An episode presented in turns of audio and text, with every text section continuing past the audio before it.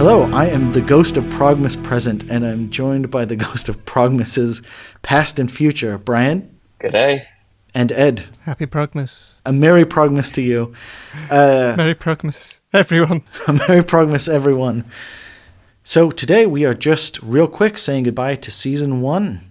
So I had just two parting thoughts as we leave the season one. So this is kind of psychedelic music and the first little sprinklings of prog behind. Kind of things I've synthesized as we've been going through these albums kind of chronologically. So the first one is 1967 and I guess the late 60s in general because there's just old time psychedelic music for me. I had not put together that the Beatles were at the height of their popularity and power whereas Pink Floyd and the Moody Blues and the other kind of like early 60s bands like Cream were just at the beginning of their journey. And I thought it was actually really fun to compare psychedelic music as done by trained professionals with psychedelic music as done by their babies, and their babies will be the people who will go on hmm. to make the music we all love. Yeah, but I like that. What do you mean by trained professionals? Like contrasting so the Beatles obviously had been the Beatles for seven years, and they had toured the world, and they had p- played their you know ten thousand hours of music and stuff. They were there with George Martin, currently you know the best producer in the world, and Abbey Road, the best studio in the world. When they make Sergeant Pepper's and Revolver, they're at the height mm. of their Beatles powers. And then it was funny to contrast that with Moody Blues, who are on their second album for Days of the Future Passed and Pink Floyd, who are on their first, and how, in my mind, 1967 is just this you know blur of whatever. But it was funny to hear the contrast of those two takes on psychedelic music. Mm. And it's been fun to hear these, you know, what are actually young guys do their first little steps into the world of prog. So we've had the Yes album and Genesis' first classic album. Yeah, I think the Beatles being like a catalyst for all of this, I think like you say, they've done their their ten thousand hours, and the you know the, some of the things that they've done with their songwriting, or the the genres that they've they've gone across at this point. Anyone who's looking at picking up that mantle, they're looking at these guys like they've done everything. They've done all the songwriting stuff. So if we want to do something different, we need to do it with not necessarily singing songs, but with doing something different musically or doing something differently yeah. with technology. And I think it's a very, very interesting time for technology. Yeah. Uh, you know, moving out of the 60s and into the 70s. It's kind of the point where guitars and amps and keyboards are kind of at a place where they never really get any better. Yeah. It's the technologies we hear now. Yeah, and every, and you know, even if you do get the most cutting edge piece of equipment now, it will always have something that's trying to emulate the music of the yeah. equipment of this yeah. time. And yeah, if that's just because you know all your favorite songs were written at this time, and even if they are technically poor sounding bits of equipment, you've you've heard them too many times. They are now part of your makeup, yeah. and you will always want you always hunger for that sound. So, yeah, I feel like the technology is a very important part of this this part period because like like yeah. I say you know the, the the kind of songwriting achievements and stratosphere has already been reached where can we go from here we must do something different we must make sounds that people have not heard before that kind of psychedelic thing was was doing that you know you just you know as soon as I, th- I think about sounds that change music i think of jimi hendrix and he just wasn't around long enough to to be the thing that you know these these prog bands ended up becoming. Yeah. Well, if you if you look at the way he started using equipment, he was always the first guy to use that amp, the first guy to use that fuzz pedal, and it's, it's why he was such a trailblazer, and why he's so famous for being that. Is he was just he was just the guitar man, like literally the guitar man. Yeah. Yeah, I think all the guys that are into tech when it's when it's shifting, when it's changing, they become the guys that are remembered for being of doing something that truly is progressive. Yeah, absolutely. And, and I was going to say, I think um, you know, again, that the Beatles trailblazed a lot of that too. So I, I've really enjoyed hearing the handoff from the psychedelic years to the prog years. So one other thing I'm going to just flag up because it encapsulates everything I've I love about prog rock and everything I love about music in general. Uh, the song "In the Wake of Poseidon" by King Crimson, and the reason I feel like it distills everything I love about this genre into one magnificent song is it highlights my ideal of what a song should be, and that is it sounds great as just like a guy playing on a guitar. So this could have been Greg Lake solo with a guitar. But then they added the Peter Sinfield lyrics and Greg Lake's performance and Robert Fripp and the drummer just going to town with the fills. Fantastical imagery, and it just elevates it. It was a beautiful song, and now it's like a divine song. And I, you know, I think Peter Sinfield literally talks about cosmic jokes and the human condition and some made up pantheon. Like I think it got it's got all the fantasy imagery, but all of the prog whatever, and a heap and dose of mellotron, and drum fills up to your eyeballs. And interestingly enough, it does not end on a guitar solo, which you feel like it's going to. Um, but anyways, all of this to say, this type, this song represents for me everything I've loved about this genre. And I think the same could be true for Starship Trooper that we talked about on the Yes album. I think that's another one of these songs where it would sound great as just a a guy playing guitar and then they they added stuff to it to take it to the stratosphere. For all of those reasons, that is why I enjoy prog rock. Like I say, it's been it's been really cool having this sort of reading list of new new albums to listen to and to do. stuff. well, I don't know. I've, I've, I'm the sort of person that you know I'll buy a record and I'll listen to it on rotation for like a month before I get my next record. And I don't know, I, I get stuck on stuff for so long. I think it's nice to be, ed, just just listen to this thing, you know, have some thoughts yeah. on it. It's it's been really nice for me. I mean, that was for me. Actually, taking notes is a big deal. Mm, yeah, it's really different listening experience, definitely. I am proud of what we've done, yeah. more Ian than, than myself. But I'll, I'll put it this way: I'm I'm, I'm going to put this on my like professional CV. You know, my CV is 99 percent serious, but I have one line about yeah. how I won a coffee contest, just like a first place, and like my second bullet point would be like host or you know whatever you know young person's guide to prog rock. Yeah, because I figure like, if someone's interviewing me, it's a, it gives me just a small glimpse into my personality. You know, there's just there's a little yeah. bit yeah. more going on behind the scenes of something.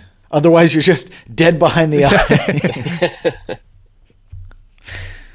it's been such a joy being a part of this journey. I mean, obviously, I've always loved prog rock, but in a weird way, I'm like rediscovering it for a new time. I don't think I've ever consciously listened to music uh, to try to really pick it apart and understand it and doing it for a genre of music I already know well has been really eye opening and very interesting. And especially you, Ian. Thank you for you're obviously our, our fearless leader for putting all this time in.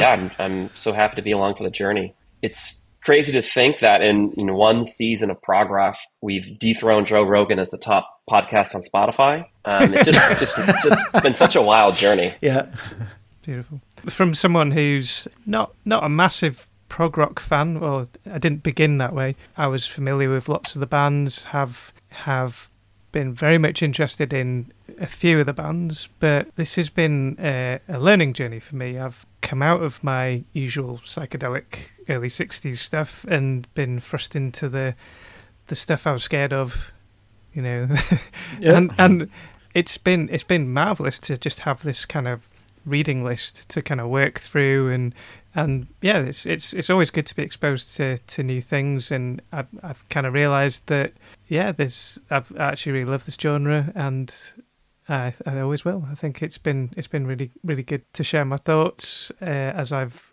kind of learned a little bit more about about these bands, and yeah, it's been it's been really great.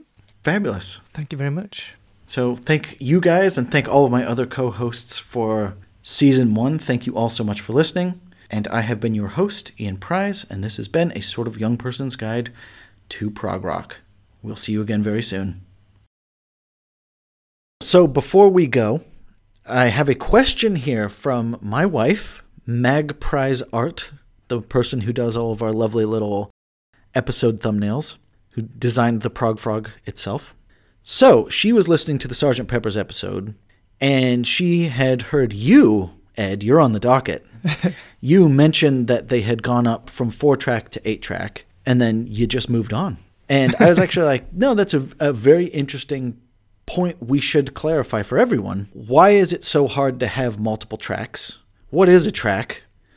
And why was the advancement from 4 to 8 to 16 to 24? Why was that hard to do? What's going on? Talk Yeah. to us about tracks there, Ed. So okay, so okay, let's let's assume you've never come across the idea of recording onto tape before.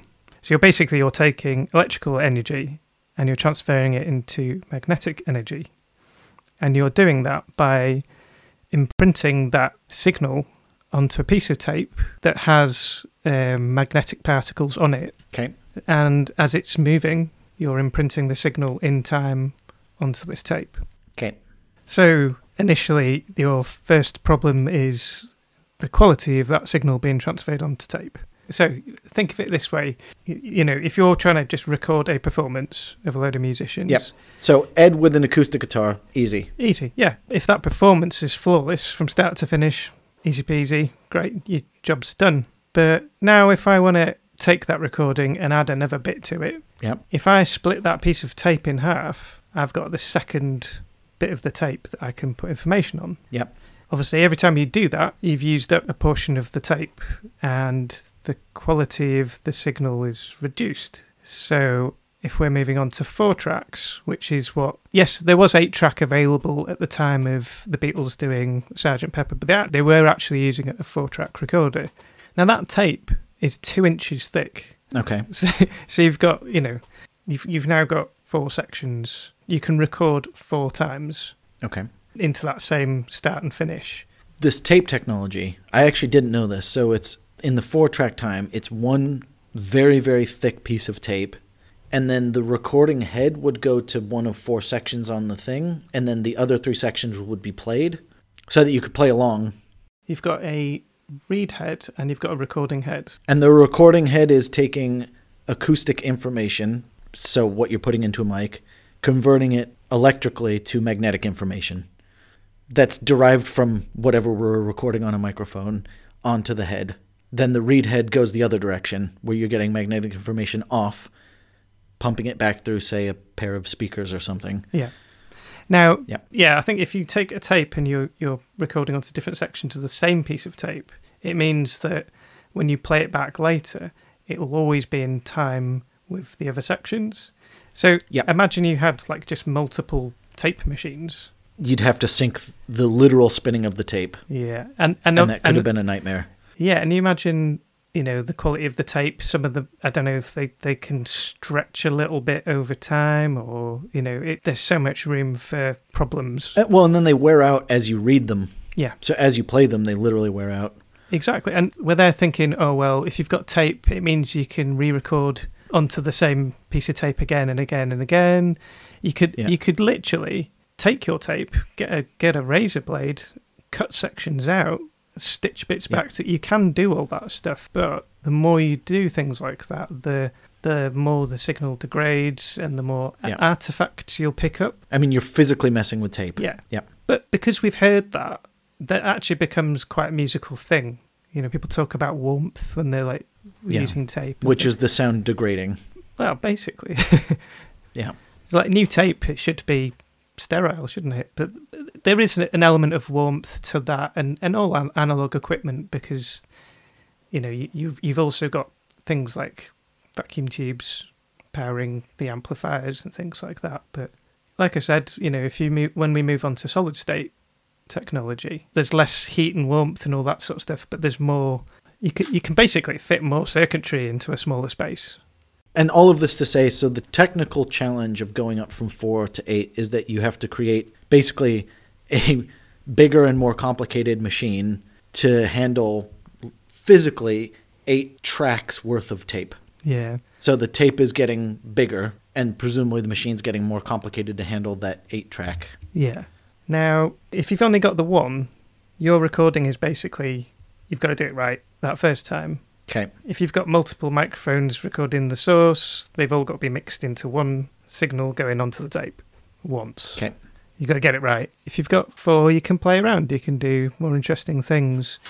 Um, what the Beatles were doing with Sergeant Pepper that was interesting is when they used up the four, they'd get another four track and they'd play that onto one track of the next Yeah. tape machine, and then they've essentially got So this is this is bouncing. that's bouncing. you, yeah. you take say a four track performance bounce that onto one track of another four track Yeah, performance so yeah. say you'd have 16 tracks now on a four track machine That's right. And and then you can start that process again. but it means that you have to have all four good to go before you bounce them onto the next part And you've got to make your decision then how you Yeah. feel about the mix at that point. So yeah, you can you can't be going back to that later on. Once you've once you've you've bounced those four tracks onto one track, those original four have to be perfect. The, the first sort of recording I did was onto a cassette tape. I think it changes the way you approach recording. So for Yeah. someone who's recording like I just record onto a computer now. If I do something wrong, I just do another bit and another bit, and I just keep adding layers of music until I'm happy. But when I first started doing that, I'd, I'd get to, I've done two tracks. Uh, the third track's broken, so I've got to bounce those two tracks onto track four. yeah So you've got to make decisions about what you're doing yeah at the second stage. And I think it changes your creative approach to recording. And yeah, you know, we're talking about oh how you can do so much with a four track. Well, if you rewind to the point where people were first recording anything, you know, you know, you've seen the his master's voice, you know, the Yeah. the, the phonograph the, thing. the dog and the parlophone Imagine reversing that. So you've got the the phone palaphone thing pointing at the Yeah. musician. Yeah. That would impart information onto a wax cylinder. Yeah. And they would just have to do it once correctly. Live. Yeah. You just got to do it right. And what you were doing was capturing a performance. Whereas when the technology enabled it, we were able to write music using the recording equipment. The the period we were talking about, yeah, 67, there's so many albums in 67 that are, that seem cutting edge. And it's like, well, we've got this big jump in technology here. Yep. You've got more tracks available to you while you're recording, so you can, add more just add more yeah, I mean, I think this is the advance sonically of something like Sergeant Pepper's, where uh, you know I hadn't really even thought of it too much until I was hearing it. Kind of the magic of Sergeant Pepper's is how much extra stuff they added on. You know, so it's not just four Beatles in the room, which is what it was for the first half of the Beatles' career, where they just play a song and they harmonize live. Where instead you have you know backwards guitars and you've got harpsichords and sound effects and all that sort of stuff. I think we don't think about it now, but adding in stuff, stuff being sound effects or overdubs or whatever, Yeah. adding in stuff was a pretty novel concept. yeah. And I think before that, it was only, what was it, Pet Sounds that you, you heard like so much stuff going on on a record. But then, interestingly, with Pet Sounds, Brian Wilson had just composed orchestral arrangements, and they played that live because that was also four Oh, really? track. Mm. That, uh, that was one giant live performance, and then another track of the lead singer of the song, and then another track of harmony vocals. But again, you're talking basically four tracks. It's interesting because it, it sounds like more somehow. It, it sounds like layers of stuff. And I think because it is, yeah, you're putting layers within the orchestration, Hmm. but the Beatles' advancement was that you're adding layers in terms of what you're recording and then mixing into the song, Yeah. which is why they could have, you know, the audience clapping and stuff, you know, that type of stuff. So, yeah, Yeah. Interesting. Interesting. excellent. And I'm going to stop recording now.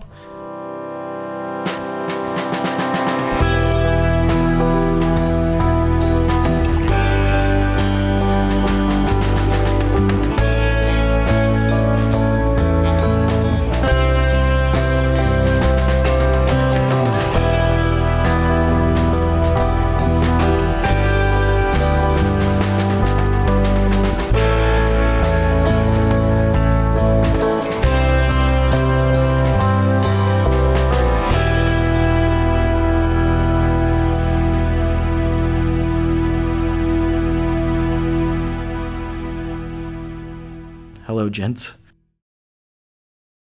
Hello, Ian. Oh, hello? wait. I thought we were, Ian. is this the beginning or the end? This is the, this is going to be the beginning. Okay, one more time.